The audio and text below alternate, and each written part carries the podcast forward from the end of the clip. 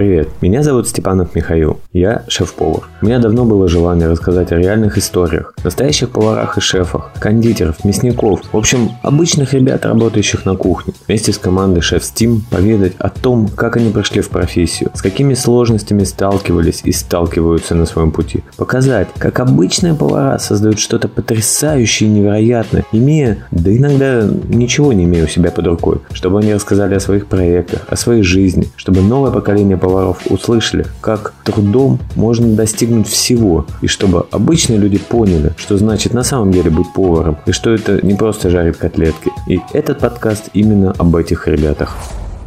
Я всю жизнь на кухне, весь заслуженный, перезаслуженный, и лучший повар, и повар столетий, и черт знает, что там еще. Надо же кому-то опыт передавать. Вот я решил создать такую маленькую школьную империю. Институт. Ну, если уж совсем честно, то это не я решил, а министр культуры Франции. Подкаст про поваров в запаре. Всем привет, с вами Степанов Михаил и подкаст в запаре. Сегодня у нас, мне кажется, будет очень прикольный, необычный подкаст, потому что у нас сегодня Юля, наша замечательная руководитель нашего сообщества, душа, красота нашего сообщества, который всех просто мозг перестает работать, и ты делаешь, не знаю, вообще бесплатно все, что угодно ради нее. Поэтому, мне кажется, этот выпуск будет прям самый топовый. А, Юль, как ты считаешь? Посмотрим. Как ты говоришь, тебе придется все другие вопросы давай, давай по порядку пойдем. Давай, ну вот первый вопрос, ну что, давай знакомиться. Давай знакомиться. Давай, где родилась, расскажи о себе, как твоя жизнь протекала. Я родилась в Казани, потом папа у меня был военным, и до двух лет мы прожили на территории Украины. Это под Одессой небольшой городок Шабо, который сейчас сохранился в том же виде, в каком он был и тогда, в советские времена. После этого я до 11 лет жила на территории Краснодарского края, в небольшой деревне. Это свое хозяйство большое, огромный огород, в котором, естественно, детский труд приветствовался, использовался, по максимуму. Конечно. Вот. Росли на природе, питались натуральными классными продуктами вместе с братом. И когда мне стукнуло 11 лет, как раз уже свой день рождения, я встретила опять в Казани, мы переехали обратно. И вот два года, как я в Москве. Полтора, еще двух нет. Примерно так, если говорить про путешествия. Я бы, наверное, хотела ответить на вопрос, почему я с поварами, почему я здесь и в этом, вообще как так вышло. А еще учась в школе, когда вот эта вот история, ты всегда спрашиваешь у ребят вопрос про профориентацию, про образование молодого поколения. И вот я вспоминаю, у нас был экономический класс, у нас была очень сильная подготовка именно по экономике, по стартапам. У меня был классный вообще преподаватель, который еще тогда, то есть это начало 2000-х годов, давал нам очень классный базис экономический, потому как вот, вот прям кейсы, как сейчас говорят, тогда еще не было таких слов. И одним из кейсов, которые мы разбирали, стало турагентство. Я с этим кейсом тогда выиграла какую-то олимпиаду, конкурс, я не помню какую, меня эта вся тема прям заинтересовала. Что это, путешествие по всему миру, ты еще и деньги зарабатываешь, еще и людям помогаешь, вроде как они ездят. Я начала эту тему изучать поглубже, и к нам в школу тогда пришел представитель института. Это РМАТ, Российская международная академия туризма казанский филиал. И, получается, девятый был мой класс, когда уже точно я знала, куда я пойду учиться. Это международный туризм. Прям менеджмент международного туризма. И вот все последние годы учебы в школе я уже точно знала, что мне надо учить, что мне не надо. И вот четкое определение такое профессиональное. Но параллельно с тем, как был мой путь, еще был путь моей мамы, который очень сильно влияет на мою жизнь. Так вышло. У моей мамы в 2000 по-моему, пятом году она запустила небольшой журнал, который назывался «Скидки нашего города». На тот момент очень популярный формат, когда собирали все заведения Казани в один небольшой каталог, и внутри журнальчика были купоны, которые ты вырезаешь и получаешь там кружку пива бесплатно, тут кофе бесплатно, тут еще что-то. И, естественно, во всех таких изданиях очень много бартера. И начиналось. День рождения мы празднуем тут, обедаем мы здесь. И получается, что вот мой подростковый период, и причем это конец 90-х, начало 2000-х годов, когда, в принципе, денег не особо много было, и у нас появилась возможность как раз-таки начать питаться разнообразно, и не только дома, а еще и посещать какие-то рестораны, причем очень неплохие на тот момент рестораны Казани. Это первый такой базис, который заложился прям вот гастрономический. После этого летом мама брала меня к себе себе на работу, и у нее возник другой проект, который назывался «Линия вкуса». И с этим проектом было связано, наверное, лет 10 потом моей жизни, может быть, даже до сих пор еще вот этот шлейф остается. Это журнал, который сначала они начинали делать как журнал про рестораны Казани, прям вот такой вот рекламный для жителей. А потом он трансформировался в профессиональное издание для рестораторов и поваров. А по факту начало это 2006 год, закрылся журнал в 2018, прям вот окончательно, как проект. И за это время, в 2015 году, мы были самым крупным по тиражу журналом Российской Федерации. Мы были больше, чем рестораны ведомости. То есть я, получается, вот со своих там 18 лет я участвовала на пире, на всех мероприятиях, которые были в Санкт-Петербурге, разные выставки, в Уфе, в Нижнем Новгороде. Огромное количество мероприятий мы посещали как информационные партнеры со своими стендами, естественно, со всеми общались, брали интервью. И меня мама периодически привлекала для разных-разных работ. Я уже тут немножко вперед так забежала. Вернемся к окончанию школы. Поступила я в итоге туда, куда хотела. И первые два года после учебного года на лето этот институт отправлял отправлял нас на стажировку. И стажировка была такая, что мама не горюй. Мне кажется, что вот те современные дети, про которые сейчас вот мы так печемся, они такого не выдержат. Просто, мне кажется. Нас отправляли в Турцию. Первый год я работала трансферменом. Это даже не человек, это такое существо, которого нет времени спать. То есть э, основная функция это была встреча людей в аэропорту и развоз на автобусе по их гостиницам, кто где живет. То есть с одного рейса и распределили. Потом нам еще добавилось развоз на экскурсии экскурсии, помощь гидам в отеле, помощь туристам. Мне добавилась еще функция, я чуть-чуть выучила турецкий язык, а русские туристы, они же веселые ребята, поэтому я вытаскиваю русских туристов из полиции, из бассейна пьяных выковыривала, там что только не происходило. Получается, что мы улетали в апреле и возвращались в октябре а все остальное это была учеба. То есть вот представь, вот если вот в поварском колледже будет такой график, что ты полгода учишь теорию, а потом ты на полгода погружаешься полностью в ресторан, мне кажется, будет такая же история, как со мной.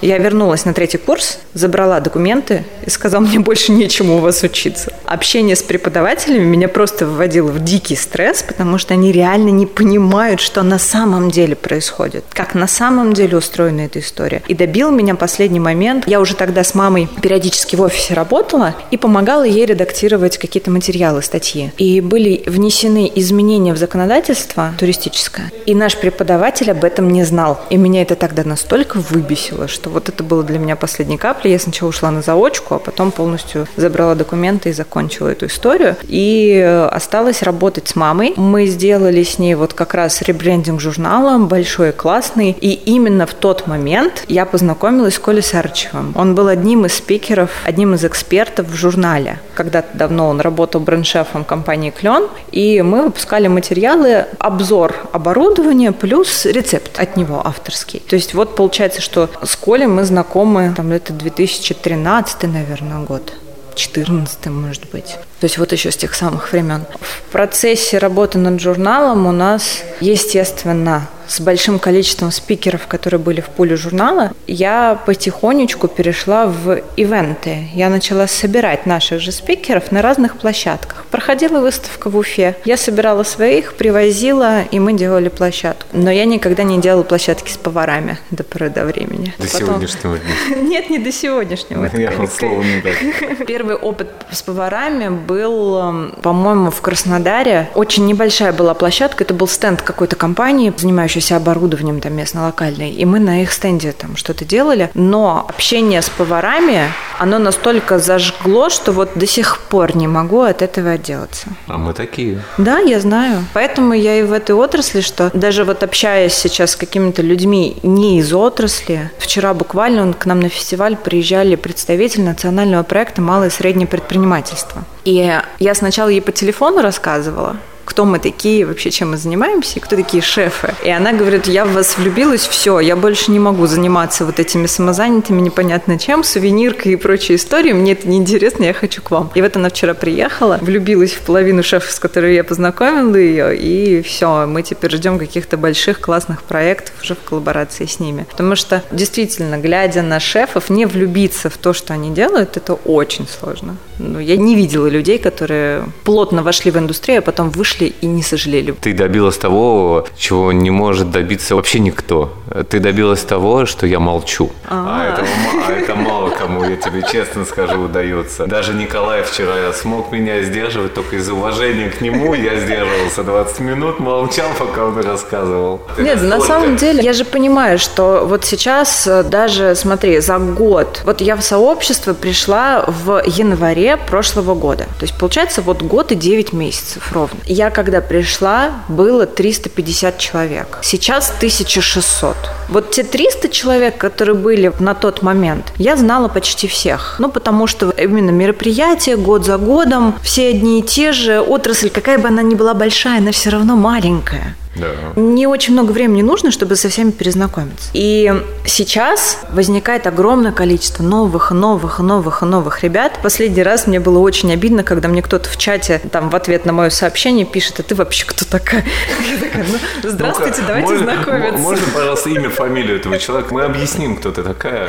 Все нормально. Мы с ним разрулили, он извинился, обещал на фестиваль привезти конфеты. Три дня ходит вокруг, говорит, я помню про конфеты, конфеты до сих пор. Ну ладно. Раз он приехал извиниться, извиняться, так уж и быть, простим. Так что я понимаю, что, наверное, у шеф-поваров есть вопрос ко мне, откуда я такая взялась и вообще, что я здесь делаю. Потому что те ассоциации и гильдии, которые существовали раньше, которые до сих пор даже существуют, как правило, это собрание поваров. То есть повара собрались, и вот они что-то делают. А здесь, получается, я непонятно откуда взялась, и вот я что-то делаю с поварами. И это нормально, когда начинают задавать задавать вопросы. Похоже на подошву. Мне понравилось. Смеешься? А что плохого? Горчица. Хорошо, джем, хорошо, мясо, отлично.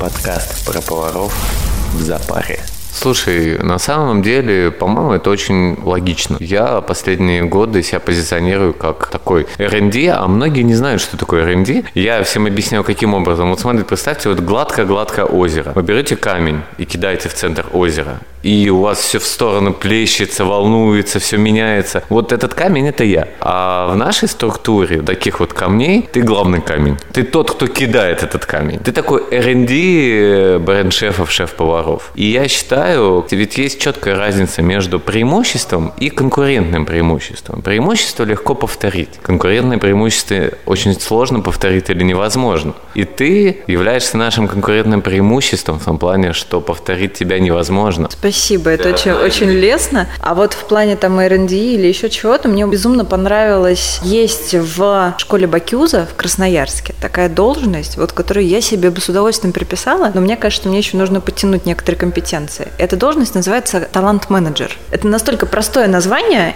и настолько глубокое, но вот я себя чувствую именно вот таким человеком. То есть, э, когда мы говорим про создание кулинарной площадки, создание фестиваля, реализацию какого-либо проекта, для меня не составляет труда найти того, кто сможет могу сейчас чуть-чуть отвлечься, очень часто получала в свой адрес претензию о том, что я использую одних и тех же, что я продвигаю, в кавычках, вот продвигаю одних и тех же. Ты просто общаешься с теми, кто готов помочь. Правильно. Потому правильно. что очень многие ты говорят, очень прав, что да. да мы готовы, а когда ты действительно обращаешься, ну... Сто процентов. И, и отсюда получается, одни и те же люди реагируют. Конечно, даже не то, что реагируют, есть одни и те же люди, которым я могу доверить какую-то сложную задачу, я знаю, что я просто могу закрыть глаза и знать, что все будет хорошо. И периодически такие задачи случаются, когда нужно сделать 200 дел одновременно. Естественно, я приглашу тех, кто проверен мной лично кто проверен нами в каких-то боевых уже условиях. Классный пример – это кейтеринг, да, когда у тебя нет постоянной команды, но у тебя есть постоянники, которых ты дергаешь. Когда у тебя сложный проект, ты зовешь одних, когда что-то попроще, ты зовешь других. И здесь то же самое, такая вот боевая обойма, которая вот постоянно на подхвате. В самом начале, когда мы вносили изменения вместе с Колей в анкету, когда я пришла, потому что анкеты на тот момент были просто в Word сделаны, мы ее переносили в электронный вид, потому что я, как и ты, очень склонна к тому, чтобы систематизировать все. Мне это дается очень тяжело. У меня такой мозг, он ровно наполовину технический, ровно наполовину гуманитарный. Я себе до сих пор не нашла, к кому же я отношусь. То есть я шикарно пишу тексты, при этом я, блин, э, олимпиадник по физике. Это все как-то вот одновременно работает. И на тот момент я понимала, что без э, классной CRM-системы, в которой мы сможем там по одному клику найти участника сообщества, мы не сможем, потому что уже 300 было на тот момент, и искать по Word вордовским документом анкету, чтобы вспомнить, кто у нас там занимается, например, русской кухней, это сложно. И я понимаю, что в CRM ты заводишь, а я руководила отделами продаж в журнале, там, в комплексном оснащении ресторанов,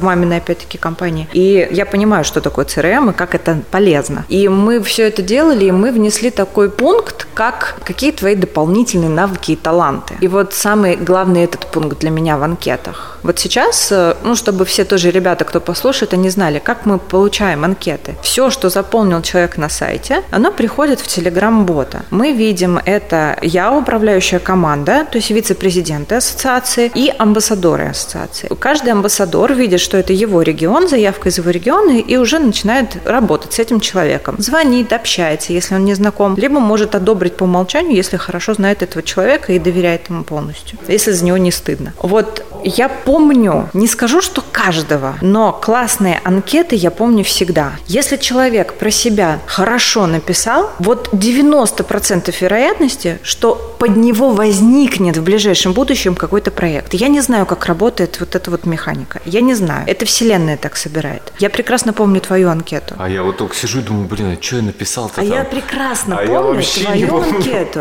Ты очень классно там описывал про то, как ты занимался запуском Dark Kitchen, про то, как тебе интересна систематизация и автоматизация. И я такая, блин, так мало шефов, кто занимается вот этим направлением, надо запомнить. Потом появился, вот ему сейчас будет реклама классная, Виталик из Кимжи. Он классно написал, он занимается сублимацией. Я хочу продвигать сублимацию, это же классная да, сублимация тема очень узкая такая сейчас очень тематика. узкая, и при этом он так это написал, что я его имя запомнила. Я помню, как он выглядит. Передаю ему большой привет. Он живет в Санкт-Петербурге. Твой прям Коллега, вообще коллега. локальный. Вот. Так что надо вам с ним встретиться, пообщаться тоже Всем на эту надо. тему. И почему я его привожу в пример? Он мне потом в личку пишет. Я про себя в группу написал. Я написал про то, что я занимаюсь сублимацией, но никто не реагирует. Посмотрите, вот у меня вот такие машины, вот такой-то продукт. Я понимаю, что мне это вот сейчас, в данный момент, оно мне не надо. Я ему говорю, спасибо, но давай, может, через какое-то время ты еще раз попробуешь. Дай ребятам какую-то полезную информацию. Вот не просто себя прорекламируй, а скажи, что, ребят, вот давайте что-нибудь прикольное засублимируем. О, шашлык. Приезжайте ко мне, сделаем шашлык и засушим его. Или Прикольно, еще да. что-нибудь. И покажи просто процесс, как это происходило. Позови на дегустацию. Круто сделать, знаешь, там карбонару сублимированную. Да, блин, всё что угодно. Да, или там что чизбургер угодно. сублимированный. Ой, вообще кайф. Это же вообще офигенно. Это же просто можно поехать, Я поэкспериментировать, чисто я, поржать я- я просто. думаю, очень многие бы пришли попробовать такой, представляешь, гастрономический ужин из сублимированных продуктов. Ой. Мне кажется, это вообще Это, конечно, офигенно. трэш, но, Мне- но почему бы Слушай, и я бы вообще с удовольствием подобного Поэкспериментировать организовал вот так вот, вообще.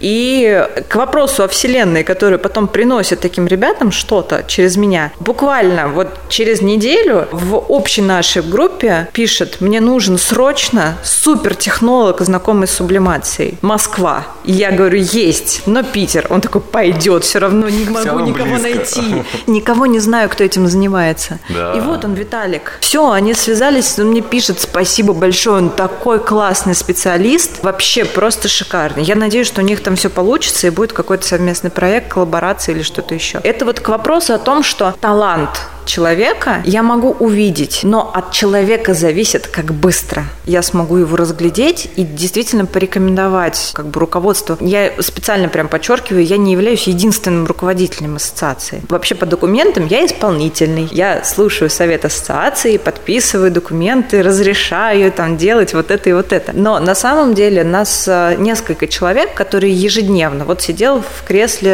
аудиозаписи Паша Васильев, который говорил, что что ты делаешь в свободное время? Я работаю. И он не упомянул, что а в свободное время от работы в свободное время Паша проводит у нас в офисе. Много-много часов, действительно. И он занимается разными вещами, которые зачастую не оплачиваются совсем, потому что ассоциация – это такая история, что где-то в каких-то проектах коммерческих мы можем выделять бюджет, у нас есть спонсоры, партнеры, что-то еще. Но помимо вот этой работы есть еще и куча вообще тягомотных каких-то задач, без которых ассоциация существовать не будет. Вот Паше низкий поклон, он всегда в офисе, практически всегда, когда он не на Камчатке. Коля Сарычев, вот президент, вроде как громкое название, громко. И вот, а что делает президент? Да наш президент делает все для того, чтобы, например, вот этот фестиваль состоялся. Потому что почти все партнеры, которые стоят на площадке, это вот он вот так вот просто говорит, а вот посмотрите, вот мои шефы, вот они какие дайте нам сделать классное событие. И верят партнеры нам, и мы действительно делаем для них очень многое. И делаем и в том числе его руками, его мозгами и компетенциями. Не могу не сказать про Андрея Романова, который чудом вообще каким-то оказался в нашей команде. Я вообще безумно рада, он уже год с нами, директор фестиваля. Он супер классный ивенчик. Вот у него все по полочкам, все таблички, у него все сведено, у него все статусы, у него все всегда хорошо. Это вот тот момент, когда мой технарь в голове он отдыхает. И вот нас вот эта вот небольшая команда, которая все делает постоянно, ежедневно, кучу-кучу-кучу вот таких задач. И моя роль по большей части в том, чтобы вовремя подсказать, где в каком проекте какой нужен человек. Пока вроде получается. Естественно. Как может у такой прекрасного профессионала, специалиста, замечательного человека, красивой девушки да нет, и ребята у нас классные, давай тоже не забывать. Ребята Естественно, классные. мы тоже ничего. Да. И команда вся замечательная, но ты такая, честно, я до встречи, мы с тобой только тут встретились да, в офлайн. Я да. видел фотографию твою, вообще не представлял. Да, ну вот я не думал на самом деле, вот ну как Юля выглядит как. Но ты такое впечатление позитивное в мозг заложила, что я даже не думал, честно, насколько человек может быть ярким, позитивным, эмоциональным, что вдохновлять и вести, у тебя это реально чувствуется. Сколько вы дней без сна, да, а ты все равно зажигаешь, поддерживаешь, коммуницируешь, это очень дорогого стоит. Спасибо тебе большое за это. Спасибо тебе за Действительно. Ты говоришь, э, тебе придется все интервью переписывать. Да мы уже полчаса разговариваем, а прерывать... А ты вопросов не задал. А, я, а, а понимаешь, ну, я, я, нет, я тебе искренне говорю. Очень многие слушают люди, при этом я давал там режиссерам с телевидения, с радио послушать, кто там раньше работал. Он говорит, Миш, ты офигенно говоришь. У тебя язык, конечно, блин, ты пиздобол еще тот. Ты, говорит, ты вообще, у тебя язык подвешен, ты просто. Он говорит, ну ты не даешь людям говорить. Есть такое, да. есть такое. И я в себе это перемалываю. Я реально, когда веду диалог, я прям вот убираю глаза, чтобы я прямо говорю, говорю, слушайте, я там вот отстраняюсь, вы не обращайте внимания, я учусь не вмешиваться.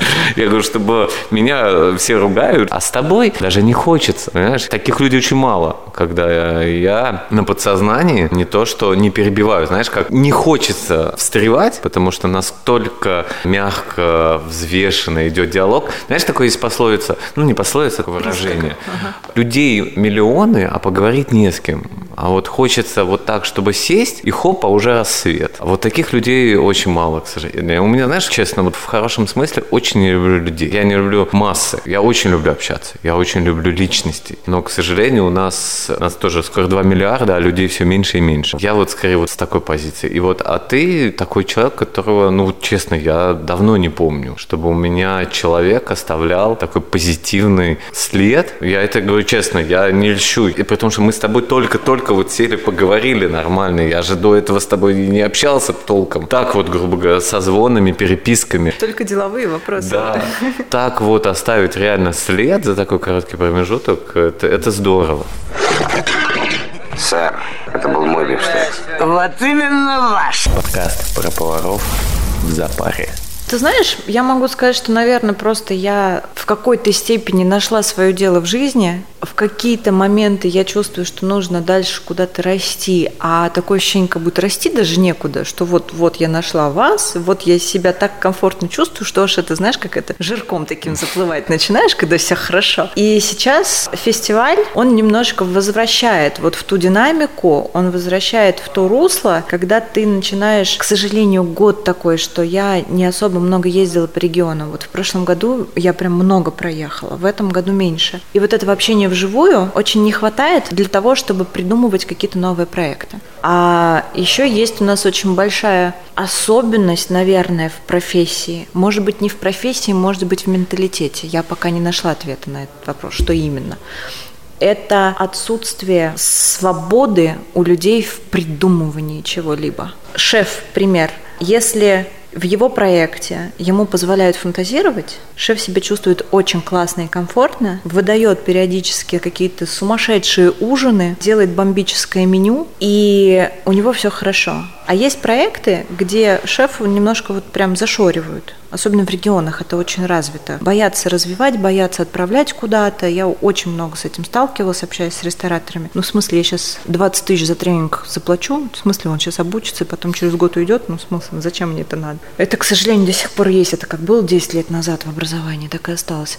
И таких очень много ребят, у которых есть рамки у фантазии. А мне очень хочется, чтобы эти рамки немножко сломались. И я даю внутри сообщества возможность сломаться этим рамкам, даже если тебя на работе зажимают. И я очень часто обращаюсь в сообщество, мне не хватает вот этой обратной связи. То, что у нас с тобой получилось. Этот проект существует благодаря тому, что у тебя нет этих рамок. И когда ты мне говоришь, я хочу подкаст, а у меня была реально такая мысль, и все, и мы с тобой сошлись, и вот этот проект теперь существует. Я надеюсь, что он будет существовать еще долго, и будет нам с тобой приносить миллионные просмотры, прослушивания будет, и так далее и будет вдохновлять ребят, давать нам тот самый результат, который мы с тобой хотели. И мне очень хочется, чтобы ребята думали о том, что они тоже могут дать другим через сообщество, что они могут придумать в плане организации мероприятий, в плане своих ресторанов, в плане своих регионов. У каждого разный простор фантазии и разные возможности. Но я открыта всегда ко всему. Когда мы собирали команду фестиваля, мы приняли решение, что все участники шефы будут из Москвы. Потому что хоть там раз в две недели, но команде собираться вместе и обсуждать какие-то ключевые точки очень важно. И когда вдруг у нас возник рекорд по шакшуке, потом еще на центральной площади конкурс Карпаччо. Потом еще тут партнеры мясные выделили огромное количество мяса, которое тоже надо жарить на площади. Нам понадобилась еще одна человеческая единица. И у меня есть проверенный мной человек,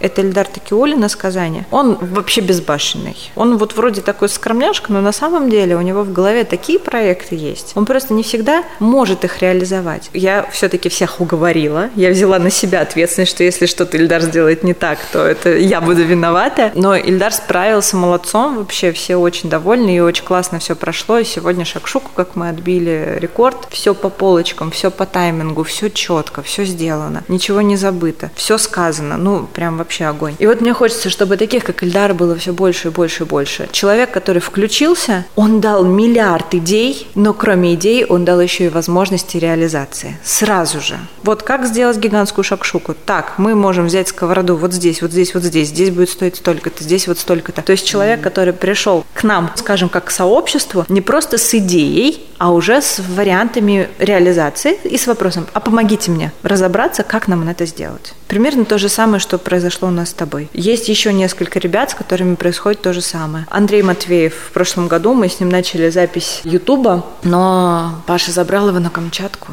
и человек все. Паша, Паша, Паша. Но я думаю, что Андрей там хорошо, раз да. он все еще там, он кайфует. Мы в январе видели с ним там у них на месте. Работает в резиденции губернатора. У него классно. Слушай, я жизни. тоже все хотел ютубом заняться. И у меня так получилось, что я полтора года работал э, в Прибалтике. Угу. У меня был такой тур. Я ехал в Финляндию, там 2-3 дня работал. Потом на пароме ехал в Эстонию, там где-то неделю работал, там был проект. Потом ехал в Ригу, там два дня работал. А начал я с того, что закончил тяжелый проект. Я всегда углублялся во все особенности. То есть я и бухгалтерию изучал, маркетинг, и вообще все. И в том числе фото-видеосъемку. И меня просто знакомый, я очень тяжелый проект был, что-то я вообще просто вот все закрыл и даже не думал, куда поеду. Мне знакомый звонит, говорит, слушай, а поехали ко мне, у меня СММ-агентство в Риге, угу. пофоткаешь. Я говорю, так я же не фотограф. Он говорит, да я видел твои фотки, нормально. У меня как раз там больше 80% клиентов про еду. И все, когда начали узнавать, что я про еду, вот получилось, говорит, о, приедь нам в Эстонию, там типа спа-отель, нам меню надо обновить. Ой, а там в Финляндии кафе, слушай, они пробовали твою еду. Он говорит, они хотят, чтобы ты приехал, просто там меню поставил. И вот у меня получалась вот такая вот поездка по всем городам, и я фото, видео снимал. Я научился профессионально монтировать все, то есть и видео, и звук, и первоначально же подкаст я тоже все монтировал. То просто именно с вами я все-таки как бы взвесил ответственность и думаю, не, не буду сам монтировать, найму человека. Ну, все-таки одно дело, у меня просто есть другой подкаст, я как раз на нем экспериментировал, что это такое. Потому что мне заряжали цену угу. от миллиона рублей за сезон. Ничего себе. Самая дешевая. Самая дорогая цена, которую мне озвучивали, 2 миллиона 800 тысяч за сезон. Обалдеть. 10 выпусков. Я просто не понимал, как, а когда я не понимаю, я пытаюсь погрузиться. Понять, конечно. Я погружаюсь, смотрю, попробовал, не знаю, как бы, ну, не дешево, ну, не 2 миллиона. Я тебе могу привести пример. Все сайты всех проектов Chef делаю я. Потому что, когда я смотрю, сколько за это берут денег, я такая, не, я лучше сэкономлю. Я лучше ребятам вечеринку устрою. Вот правда. Те же ролики по подкасту. У меня было время, я сел, намонтировал, склеил все, эту музыку наложил и все. То есть это недолго. Я к тому, что можно было бы и оживить YouTube тоже каким-то образом. С удовольствием. Там... На самом деле, смотри, здесь в чем э, сложность нашей работы вот офиса ассоциации? Она в том, что ты правильно сказал, очень много людей, которые говорят, что они готовы помочь, но они не понимают уровень вовлеченности, который требуется для того, чтобы действительно помогать. Вот, то есть у меня нет такого, что нужно прийти в офис и протереть пыль. Или у нас нет кухни, я надеюсь, что оно скоро появится, у нас офис с кухней, что там нужно будет проработать какой-то продукт, что там партнер привез сыр, например, и нужно этот сыр проверить, там сделать три блюда. Вот тут я понимаю, какая помощь, что тут это для шефа это несложно. Те задачи, которые есть именно в менеджменте ассоциации, они для шефов сложноваты, на мой взгляд. Они другие, они совершенно другие, это другая сторона. Поскольку мы молодая ассоциация, мы не могли получить никакие гранты, субсидии от государства. Сейчас нам исполнился год, мы начинаем подавать, отовсюду идут отказы, но это идет, ну, такой там есть типа рейтинга, что ты подаешься, значит, ты живая ассоциация, ты что-то пытаешься делать, и они там тебе повышают, что там с третьего, с четвертого раза, может быть, у тебя что-то получится. Подача документов, например, на гранты, но я никому не могу делегировать. Придумать, опять-таки, я говорю, здесь есть проблемы именно в зашоренности в какой-то и проблемы в придумывании. Очень часто есть такое такое, что ты скажи, что делать, я приду и сделаю. А у меня-то у самой не всегда фантазии хватает придумать, да, что это, надо это, сделать. Это же глобально, да. Проблема да. вот как раз креатива, она очень серьезная. Создать продукт очень тяжело, да. он касаемо абсолютно любой. А есть же еще и кризис периодически фантазии, кризис жанра в голове. Знаешь, как анекдот, в руководстве «Газпрома» кризис, заканчиваются мечты. Вот. вот. Да, иногда такое случается. Слава богу, ненадолго, потому что поездки как раз на мероприятия в другие города, наши мероприятия, когда ребята из других регионов приезжают, они помогают немножко послушать, послушать, и тебе вот так вот все это накидывается в голову, и так, знаешь, это как это, пазл собирается в одну картинку. Например, что мне безумно понравилось вот сейчас на фестивале, когда меня подошли и три человека в разное время, разные дни, они не знакомы, наверное, между собой даже, ну, то есть, по крайней мере, не сговариваясь. Они ко мне подошли и спросили, а есть что-нибудь по документообороту в программе или партнер какой-то стоит? Я говорю, слушай, нету. Но, говорю, может быть, вот вот там кто-то что-то скажет, но ты можешь задать вопрос любому из шефов. Он такой, да я бы хотел прям вот плотно послушать, прям изучить эту тему. И мне прям так это душу греет, и это позволяет понимать, в какую сторону двигаться. Не, на самом деле не только по документообороту, еще интересно, если затрагивать тему юридические вопросы. Это вот блок документов Ой, и юридические. я пока отложила это в дальний ящик, потому и я что... вообще просто. А я тебе могу сказать, мы как ассоциация нашли партнерскую компанию юридическую, которая была готова помогать помогать ребятам в сложных каких-то ситуациях. Случилось три ситуации подряд, и в каждой из них неправы шефы. В одной ситуации человек подписал ученический договор и не отработал этот договор, уволился, и с него начали требовать компенсацию. Договор идеальный, то есть там прикопаться не к чему. И это показывает абсолютно, ну, именно необдуманность действий шефа. Он просто захотел уйти и подумал, что, ну, бумажка и все. А другие два случая – это отсутствие документов. Вот пока у нас все шефы не приучатся к тому, что нужно подписывать документы до того, как ты взялся работать. Вот до того. Вообще никакая юридическая поддержка, никаких юридических вопросах мы говорить а не я можем. говорю даже не то, что юридическая поддержка, я скорее говорю о юридической образованности. Ты правильно говоришь, знаешь, как есть банальный документ о неразглашении информации. Угу. И все считают, да ладно, что вы, вы почитайте, ребята, его. Я просто очень много много подобных документов подписываю, и мне тяжело иногда, потому что у меня иногда бывает что-то проскальзывает, да. и я такой думаю, блин, что-то я сказанул, а мне нельзя было говорить. Ну, я не специально, я понимаю, что мне нельзя говорить, но это момент да, очень... такое бывает. Но ты прям такой пример очень эфемерный. Этот пункт, он много где есть, он не сильно на твою жизнь-то повлияет, по факту, если ты там только очень серьезной компании, очень серьезные ну, тайны да. не выдаешь. Да. Там сейчас да. за это очень строго. А элементарный просто обезопасить себя, когда приходишь да. в новый проект, не подписать документы, взяться за работу без предоплаты, без гарантийных писем, О, без это вообще, всего. Это вообще моя это тема. Же, да, это каждый.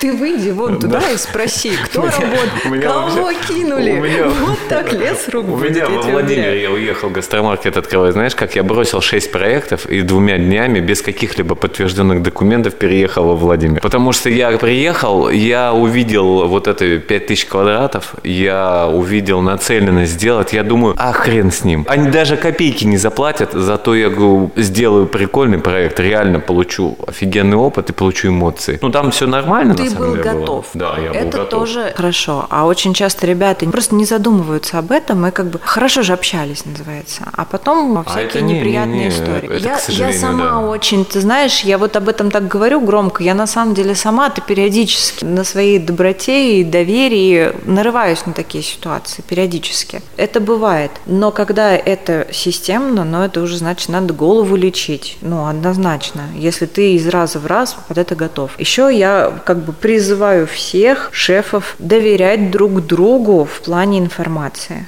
Потому что есть такое у ребят, но это, на мой взгляд, это чисто мужская черта. Вот он мне сказал, что его кинули, но меня же не кинут. Ну, я же не он. Сколько раз я уже слышала такие ситуации, когда реально людей предупреждали о том, что вот с этим проектом не работай, вот с этим проектом не работай, вот сюда не лезь. Потом, ну как твой проект? Да, тут вот кинули в итоге, не доплатили, сильно не доплатили. Тут инвентуру полностью трех ресторанов повесили при увольнении. Тут еще что, тут еще что-то. Ну, то есть это сплошь и рядом происходит, поэтому я призываю ребят, блин, давайте как-то вот этот список, черный список работодателей, такой бред, его делать не надо. Но доверять друг другу именно там в актуальности информации, что с теми ребятами работать не стоит, ну, мне кажется, это надо прислушиваться. Это у тебя что? Сосиска. Подкаст про поваров в запаре. Слушай, как не печально, но нам надо заканчивать подкаст, потому что он должен быть не больше 45 минут. Я Значит, надеюсь, что ты там порежешь все.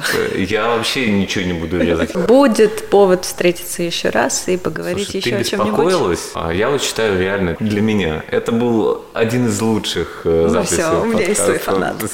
Я тебе искренне говорю, то есть э, я тебя узнал куда более глубоко, и я в восторге. Спасибо тебе большое. Спасибо тебе. Я думаю, будет всем интересно послушать, реально. Я надеюсь, что наш с тобой проект будет расти, расти, расти и привлекать еще больше. Я надеюсь, у нас помимо людей. этого проекта еще будет. А это вообще даже вообще не обсуждается. Я искренне конечно. за любой кипиш, реально. Иногда, конечно, не всегда получается реально помочь, да, пытаешься, но все-таки... Это нормально. Да. Это все хорошо. Так что спасибо тебе, Юренька, спасибо большое. тебе большое. Все, всем пока. Спасибо пока, большое.